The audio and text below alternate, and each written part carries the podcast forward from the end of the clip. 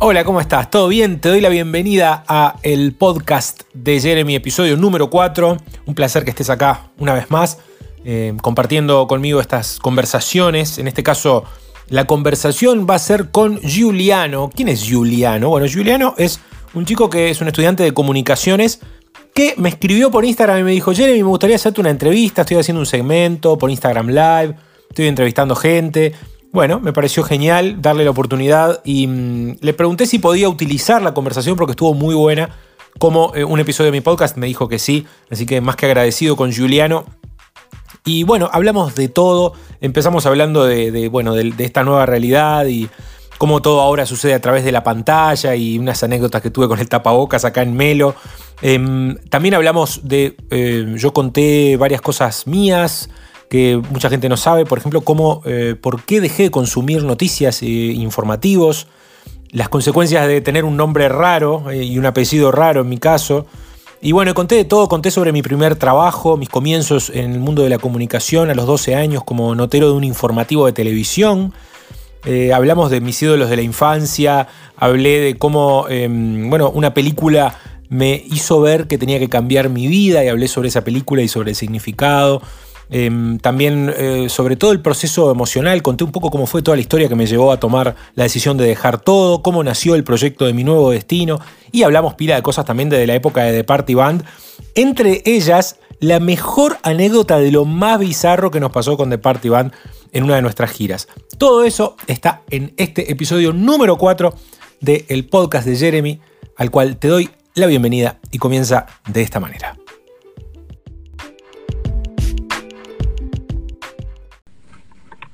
Buenas noches.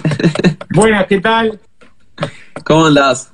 Bien, este, no sabía si era necesario, me parece que no, ¿no? Este, no, no, no, no. Estamos, estamos entre nosotros nomás. Me lo saco entonces a esta altura no ya no se sabe cómo tenemos que, actuar, qué hacer, ¿no? Porque este, hoy llegué al supermercado y, me había olvidado de llevar el tapaboca. Este, y no, claro, entré y me miraron todos como si fuera un terrorista que, que hubiera entrado con un chaleco de, con, dinamita, ¿viste? Como para inmolarme y para matarlos a todos. Me miraron como diciendo, estás cometiendo, nos vas a matar, hijo de puta. Entonces este, crucé la calle, hay una farmacia enfrente porque no me quería, eh, no quería volver hasta mi casa, eh, que me quedaba varias cuadras, y me compré un tapaboca que aparte estaba todo vestido de negro cuando fui, y me compré uno haciendo juego, así que ahora soy cool. Este, ahora uso tapaboca combinado, que es como a ver, estamos tan limitados en, la, en, la, en esta situación en la que estamos viviendo, en que eh, nuestra, nuestra diversión y nuestra salir de compras a comprarnos algo copado que nos, que nos combine con. Es comprarnos un tapaboca que combine con, con, con tu ropa. O sea, estamos en un fucking episodio Black Mirror. Todo sucede ahora a través de una pantalla. Entonces, tenemos esto que estamos haciendo nosotros ahora. Los contenidos que estamos viendo son todos a través de una pantalla. Las juntadas con nuestros amigos también son a través de una pantalla. Yo lo, hago bastante seguido con distintos grupos de amigos que tengo. Hacemos encuentros por Zoom. Hay gente que tiene sexo a través de, esto. Ya lo, hacía de antes, pero ahora, ahora lo está haciendo. Ahora de furor ahora no les queda otra. Claro. Este, la gente que está estudiando, que también tiene que hacerlo a través de la fucking pantalla. Y al final del día, termina con los ojos este, destruidos. No sé si sabías que el nombre eh, de la serie Black Mirror, que se, eh, se traduce en, al español como espejo negro, es la pantalla como está apagada. Es un espejo. O sea, la pantalla del celular o, del, o, del, de la tablet o de la computadora es, como si fuera un espejo de color negro porque refleja un poco, este, y hay como todo ese juego de, que nos de que a través de las pantallas nos vemos a nosotros mismos o vemos una peor versión o no sé. Todo es con la pantalla, incluyendo esta conversación que estamos teniendo en esta... Yo, tipo, estaba mirando tu documental y pensaba cuando vos contabas de que tipo, estabas todo el tiempo con, la pantalla y de que estabas con los ojos que no daban más y de que no podías sociabilizar con, nadie de tu entorno ahí en Bali. Vos como que cuarenteneaste antes que nosotros, porque... claro. Yo estaba en cuarentena, allá, en Bali estaba en cuarentena porque me la pasaba con la computadora encerrado todo el día, no socializaba con nadie. Tenés razón, ya, ya estoy entrenado ya. Ya tengo todo funado ya el, asunto este de la, de la, cuarentena. Igual estamos saliendo, ¿no?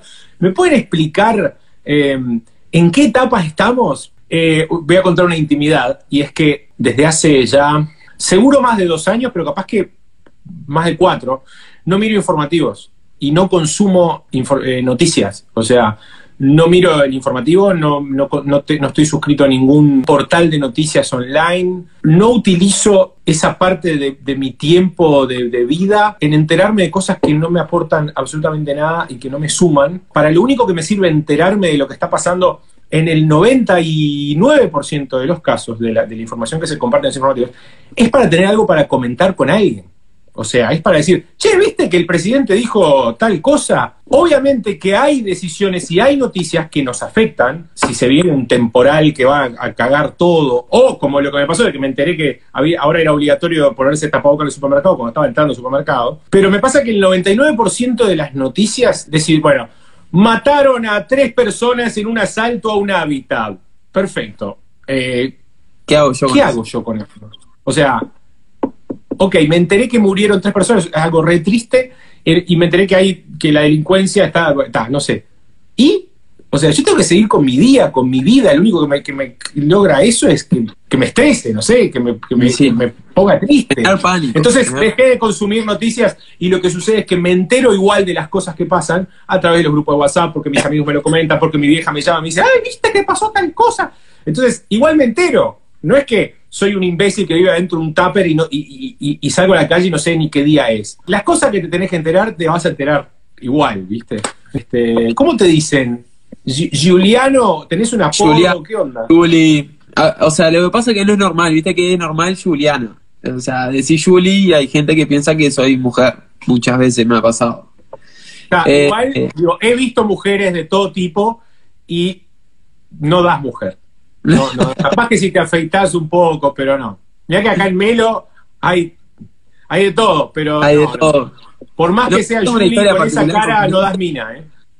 Jeremy Saitak. Porque no es, no es raro el nombre. El apellido es más raro todavía. Es raro todo, papá. Este, mis viejos, mira, vos tenés que pensar que en Melo, en la década de los 80, la marihuana ya existía y la gente se drogaba. Entonces, bueno, viste, yo qué sé. Este, mis viejos, no, mis viejos siempre fueron muy creativos, son, son músicos, son, son este, personas muy creativas. Mi madre es artista y, es pintora y, eh, yo creo que, que, además de la marihuana había mucha creatividad y ah, dijeron, no le vamos a poner, ¿para qué vamos a hacer la vida fácil a este chiquilín? ¿Por qué habríamos de ponerle un nombre normal y que tenga una infancia normal y que en la escuela no le peguen?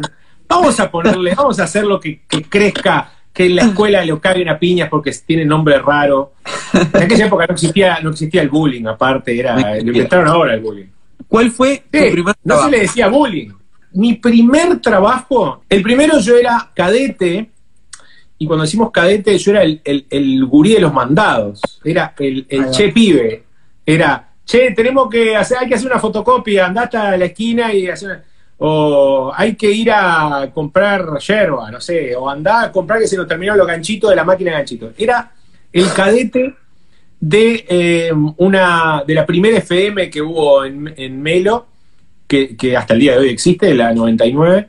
Este, yo era el cadete de la radio y este, nada, me la pasaba gran parte de, del día sentado en la vereda, en la puerta de la radio, esperando que hubiera algo para hacer. Eso fue a los 13 años, a los 12 años. Mis comienzos en el mundo de la comunicación fueron vinculados a la radio. Y en parte fue por esa experiencia, por estar ahí siendo tan chico, tipo observando cómo trabajaban los locutores y el, operador de aire y el, estudio de grabaciones y todo eso. Yo ya desde chico estaba ahí mirando todo y viendo cómo claro. de perillas y cosas, siempre fue muy curioso y quería saber todo y tocar todo y hacer todo. Este, y eso me formó pila. Cuando yo tenía, no me acuerdo, pero era re guacho, tipo cuatro años, cinco años, un amigo de mi madre, que es realizador audiovisual y, hacía publicidades acá para empresas, filmó una publicidad conmigo que era, eran dos niños que caminaban de la mano, no sé, no me acuerdo qué era la publicidad, pero yo era, el protagonista. Muchos años después, que yo, cuando yo tenía, no sé, 13, 14 años, se acercó de vuelta a este hombre y dijo, che, Jeremy, mirá, no sé si te acordás, este, yo soy amigo de tus viejos, y me, me invitó para realizar otro comercial más. Lo hice al comercial y el director del informativo central del canal de Melo, el loco le gustó mi impronta y, me, vio en la radio, porque yo trabajaba, la, radio y el canal quedaban en el mismo edificio, y me preguntó si eh, yo no me animaba a participar en su programa todos los días, saliendo a la calle a hacer entrevistas, entrevistando a la gente, como el, notero joven del, programa. Salía todos los días a, hacer una pregunta, era tipo la pregunta del día. No sé, ¿qué opina del tapaboca? Y salía y, le, y boludeaba con la gente con eso. Me enseñaron a utilizar una cámara, me enseñaron a filmar, me enseñaron a, entrevistar, a salir en cámara. Entonces, eso ya desde esa edad. ¿Qué edad tenías? 13 años. 13, 14. Ah, ya desde, desde esa edad yo ya estaba como inmerso en el mundo de, de, alguna manera de la comunicación, ya sabía cómo se editaba video, yo no lo hacía, pero sabía cómo se hacía eso. Yo ya desde chico ya estaba metido en el mundo de lo que era filmar y editar cosas y salir en cámara y, hacer una entrevista o, salir hablando en cámara. Que después cuando me pasó eh, con mi nuevo destino, con mi proyecto, de poner una cámara adelante y, empezar a hablar, este, como que conecté, digo, claro, yo esto yo lo había hecho ya de alguna manera cuando era chico. Así que bueno, eso fueron, trabajé en radio también, trabajé como DJ en una discoteca, eh, soy músico y cantante y tenía... Locutor. Este, sí, señor. Este, hasta el día de hoy trabajo como locutor. Yo, mi primer trabajo como locutor profesional fue en la radio, en, en, la segunda FM que hubo en Melo, Ritmo FM, que tuvo un programa de radio ahí, era conductor. Este, y, y, además era locutor comercial, grababa las publicidades todo eso siempre lo aproveché y, lo, usé en The Party Band y lo usé hasta el día de hoy, lo hago en mi nuevo destino y trabajo como locutor profesional, digo, grabo avisos. Un ídolo de chico. Eh, Michael Jackson, yo era como bastante traumado con Michael Jackson, me acuerdo que quería bailar como Michael Jackson y me agarraba las bolas como se agarraba Michael Jackson, pero era lo único que sabía hacer, me agarraba las bolas. ¿Vino o cerveza? Vino, sin pensarlo. Una película. Una película, El Día de la Marmota.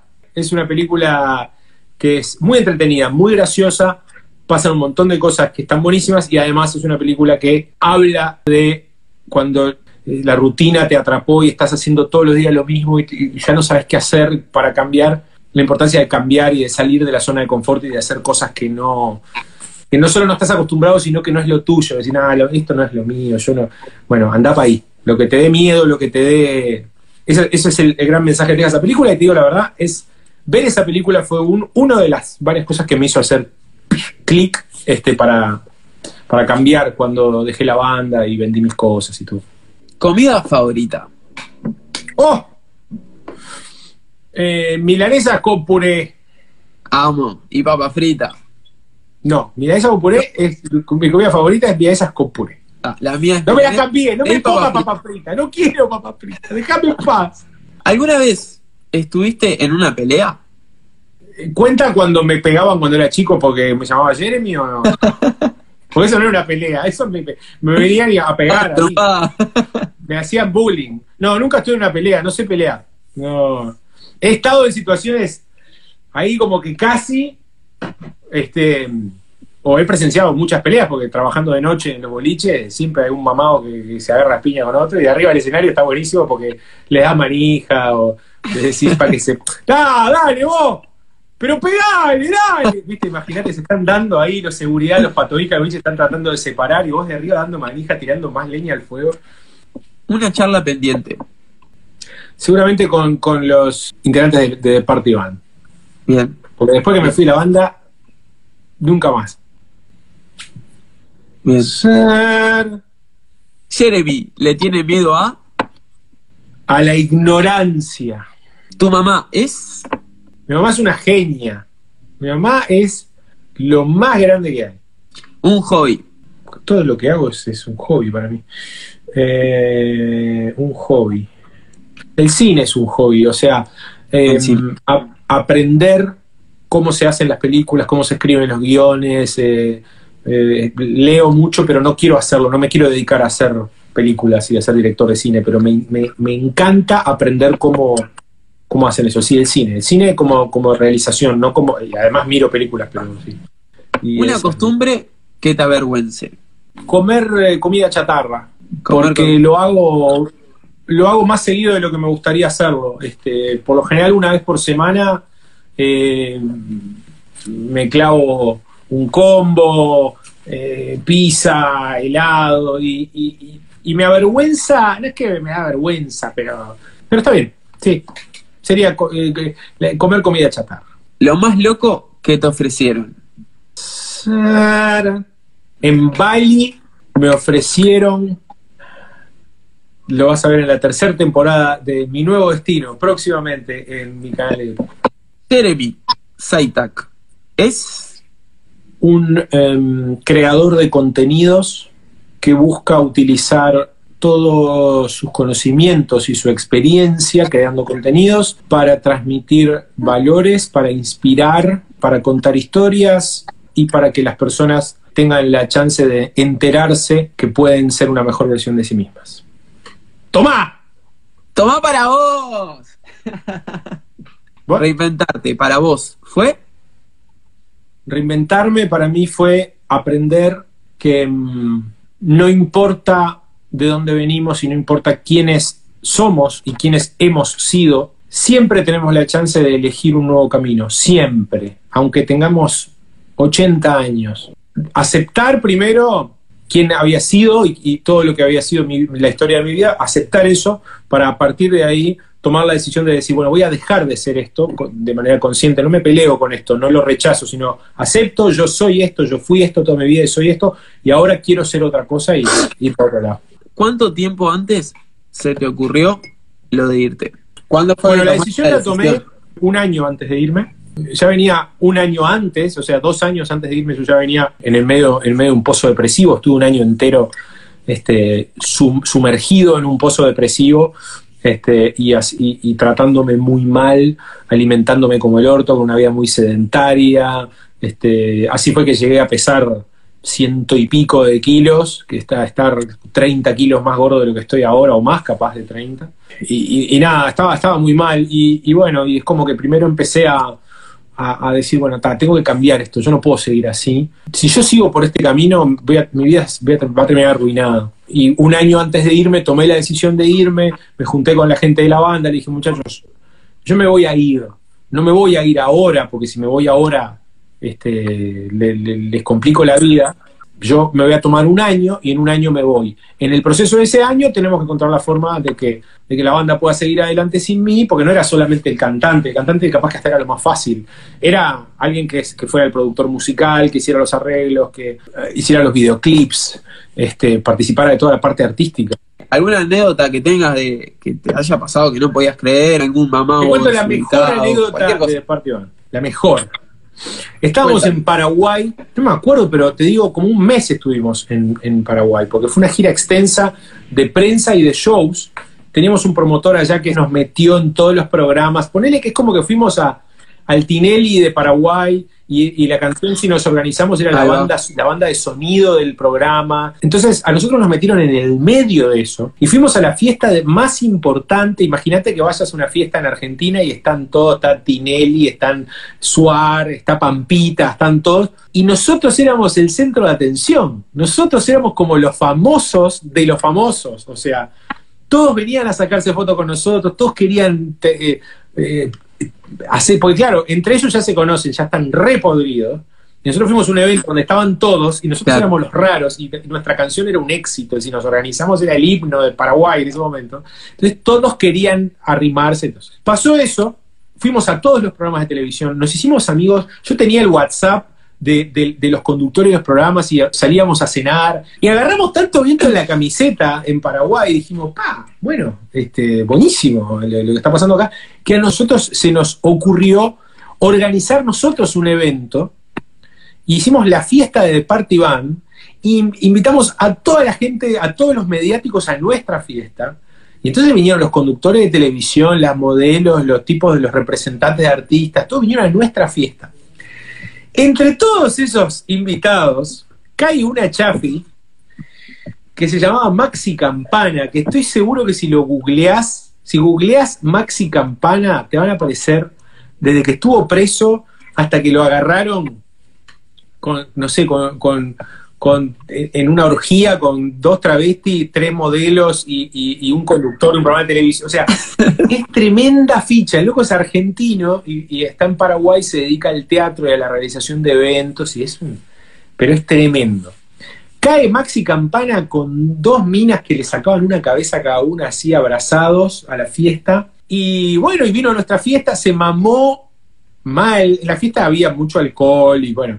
Pero a ver, no era una fiesta tipo partusa, tipo una cosa privada. Era una cosa para la cámara. Nosotros estábamos con los disfraces, cantamos, eh, y estaban los medios, estaban filmando. O sea, nosotros lo hicimos como un acto promocional a eso. No era un evento privado donde vinieron nuestros conocidos a... Lo hicimos en un lugar público, ¿viste? Era como un, evento. Entonces viene este loco y dice, che, ¿dónde se están quedando? Tenemos que juntarnos y no sé qué, está buenísimo, me encanta la banda. No, nosotros estamos acá a la vuelta en el hotel tal, y dice, ah, mirá, sé cuánto, está, sí, Sarasa, bueno, cantamos, nos mamamos todas las patas. Se terminó la fiesta, y allá como a las 5 de la mañana nos fuimos para el hotel, ya estaba, terminó el evento, estábamos cansados aparte, pues estábamos, tuvimos estado con trajes todo el día, haciendo notas, haciendo la tele, después hicimos el evento, estábamos re podridos, nos queríamos la mierda. Llegamos al hotel, personal de seguridad del hotel en la puerta del hotel esperándonos, y nosotros decimos, ¿qué mierda? Nosotros estábamos con los disfraces todavía. Dice, acompáñanos por favor, y nos llevan hasta la piscina. Piscina al aire libre del hotel, 5 de la mañana, estaba Maxi Campana con las dos minas completamente en pelotas adentro de la piscina a los gritos haciendo cualquier quilombo, y ¡eh! ¡Llegaron! ¡Vamos! ¡Venga! No sé qué. Y nosotros decimos, no. Y, lo piden lo del hotel y dicen, mira, el único motivo por el que no, no llamamos a la policía y no los, no los llevaron en cana es porque nos dijeron que estaban con ustedes. Estábamos esperando que llegaran para pedirles que les digan a sus amigos que se retiren, porque si no vamos a llamar a la policía y van todos en cana. Imagínate ir a terminar en cana en Paraguay porque un mamado se terminó metiendo a la piscina en pelota con dos minas bueno, allá tuvimos que traer, sacarlo, que se vistan, este, y tal, los tuvimos que que se fueran. Y dice, ah, pero me hubieran dicho, muchachos, hay un telo acá al lado que se pueden hacer orgías, está buenísimo, y tenés, podés hacer asados, y tienen, eh, tienen cuartos como para 10 personas, y todo. La, semana que viene lo organizamos mejor y, lo hacemos, que chau, chau, chau, dale arriba, no pasa nada, y luego siempre estaba como re arriba y re tipo, sí, arriba, todo bien, no pasa nada. Y bueno, esa es la anécdota de el día que casi vamos en cana en Paraguay porque un fiestero paraguayo este, quiso organizar una orgía sin nuestra autorización en la piscina de nuestro hotel. Qué hijo de puta. Bueno, ahí cerramos. Sí, ya está, porque no, vas, no te voy a contar nada mejor que esto. Y bueno, ahora arrancamos con la historia. Vos grabaste un video que dijiste, en este momento decidí que me voy y lo quisiste grabar ese momento porque fue cuando te diste cuenta que te querías ir. Nada, contá un poquito cómo fue eso. Estabas con la computadora. Ese día me cayó la ficha. Yo estaba en mi cuarto, estaba en mi casa, tenía que irme a tocar con la banda. Este, estaba muy deprimido porque yo venía de, pasar por, por, un pozo depresivo muy grande. Y yo ya sabía que me iba a ir de la banda, yo ya había tomado la decisión de irme, pero no sabía qué iba a hacer. Y tenía la idea de que podría irme a Bali, porque era muy barato para vivir, a salir de mi zona de confort y enfrentarme a una aventura, enfrentarme a algo que era eh, no era lo, que yo estaba acostumbrado, tenía que hablar en inglés, era como buscar si eso me permitía crecer y al mismo tiempo entender cómo seguir con mi vida. Eh, esa era la situación. Lo que en ese momento me di cuenta, me cayó la ficha, era que yo tenía que hacer eso, tenía que irme a Bali, pero tenía que registrarlo, tenía que filmar todo y tenía que tratar de encontrar la forma de convertirme en la mejor versión de mí mismo y eso compartirlo con la gente. Y, estaba, no sabía qué hacer porque no sé lo, viste, para contárselo a alguien, entonces casé el teléfono y empecé a filmar y dije, vos, quiero registrar este momento, quiero que exista un registro porque este es el, día que a mí me cayó la ficha, ya sé lo que tengo que hacer. Y claro, y me di cuenta que había, ya había empezado, porque de alguna manera estaba filmando, estaba registrando lo que estaba haciendo. Entonces, bueno, nada, ese fue el día que filmé eso. Y a partir de ahí empecé a filmar todo el proceso, sin tener idea de cómo lo iba a publicar, ni de que se iba a llamar mi nuevo destino, ni de que... Em, o sea, no tenía idea de lo, que, era lo que iba a hacer. Yo simplemente entendí que tenía que registrar el proceso por si algún día podía usar ese, ese material y esas imágenes para contar la historia por si a alguien le podía servir. Ahí empezaste a proyectar el viaje, nada, contabas de que hiciste una lista, de cómo ir haciendo el viaje, de qué cosas tenías que hacer, hasta que en un momento vendiste todas tus cosas, que uno dice, vendí todas mis cosas, pero hay que vender sus cosas, o sea, hay que conseguir que las compre, hay que sacar eh, o sea, supongo que uno a, a las cosas materiales a veces se apega un poco y, cuesta eso. Tiene dos costados, como bien vos dijiste, tiene dos partes vender todas las cosas. La parte técnica, que es venderlas, encontrar que, son muchas cosas, porque no es vender un mueble, no es vender una heladera.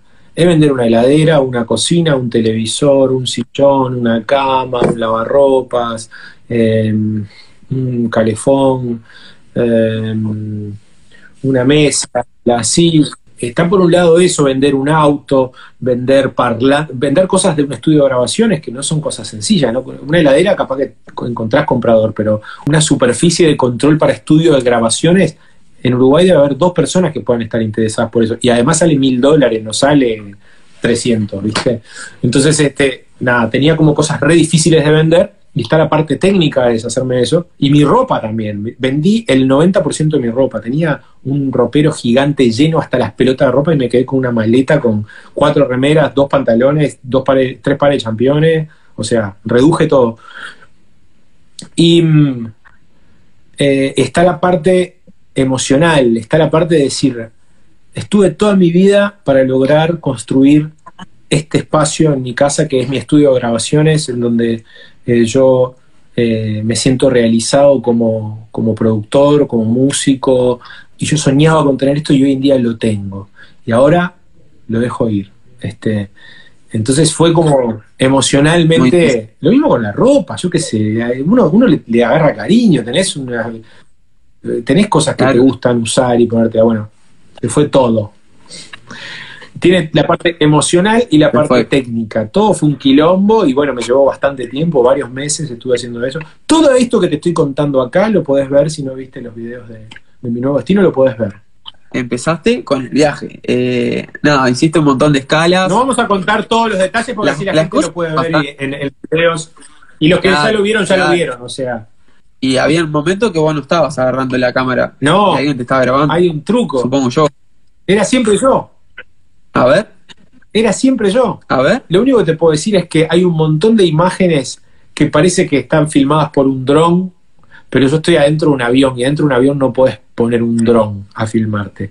O que estoy caminando por un aeropuerto y que hay una cámara que va flotando delante mío y me va filmando y yo voy caminando y, no estoy agarrando nada. Claro, pues. No te voy a decir cómo lo hice, está en uno de los episodios que yo cuento cómo lo hice, pero si no lo viste, te invito a, la gente a que lo vea. Dale. Si yo, si yo ahora cuento acá eso, se pierde el, Es como el mago que te revela el truco y dice, ah, pero no era así, que no así, es pelotudo. Este, entonces está bueno que lo vayan a ver.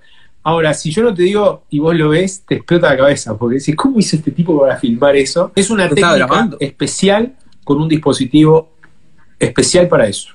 Eh, bueno, está. Después llegaste, y pasó de que te encontraste de que los precios eran totalmente diferentes. Era barato, era barato comparado a Uruguay, pero no era lo que vos te imaginabas. Mi idea cuando me fui a Bali era encontrar un lugar más barato para vivir, para poder vivir de mis ahorros, de la plata que había hecho de vender todas mis cosas, para tener el tiempo suficiente para encontrar cómo seguir adelante con mi vida, a qué dedicarme, eh, de qué trabajar, porque a mí lo que me pasó fue que cuando yo hice el clic, eh, yo descubrí que no quería trabajar más de lo que había trabajado hasta ahora. Entonces tenía que encontrar como decir, bueno, a los 37 años, a los 36 años, encontrar una, nueva vocación de vida, después de viejo. Entonces dije, ta, si yo me voy a Bali, porque Bali era, yo había visto videos en YouTube de que era muy barato vivir en Bali. Y como vivir en Montevideo es caro, con la plata que en Montevideo vivo un mes, en Bali vivo cuatro. Entonces, con mis ahorros yo puedo irme un año a Bali tranquilo y me sobra plata, pero yo fui a Bali pensando que me iba a vivir en una casita en el medio de, la, cerca de la playa, aislado, eh, tranquilo, y descubrí que no, que, que, allá los precios eran distintos, que el lugar no era tranquilo para nada, que era un quilombo, y bueno, que las cosas no eran como yo me las imaginaba y los precios no eran como yo me los imaginaba, y eso me cambió completamente la, la experiencia y a lo que fui, porque también uno va con una idea y al final te cambian los planes y tenés que adaptarte, y eso es parte del aprendizaje y del crecimiento también. Vamos a ir dándole un cierre. Bueno, la gente ahí pone muy buen Muchas gracias. Muchas gracias. Yo, quiero eh, aprovechar para mandarle saludos a toda la gente que se prendió y también por visitar la página minuevodestino.com, por seguirme en Instagram. Los invito a que me sigan en Instagram, que yo estoy tratando de publicar cosas, información, hay cosas entretenidas y hay cosas recopadas. Y si les gusta lo que ven, compártanlo en Instagram, en una historia, compártanlo en su Facebook, mándenselo a amigos por WhatsApp, porque realmente a mí me hacen un gran favor si hacen eso, me están ayudando a que crezca la cantidad de seguidores y si a mí crece la cantidad de, mis seguidores, puedo seguir haciendo esto y puedo hacer más videos y más cosas.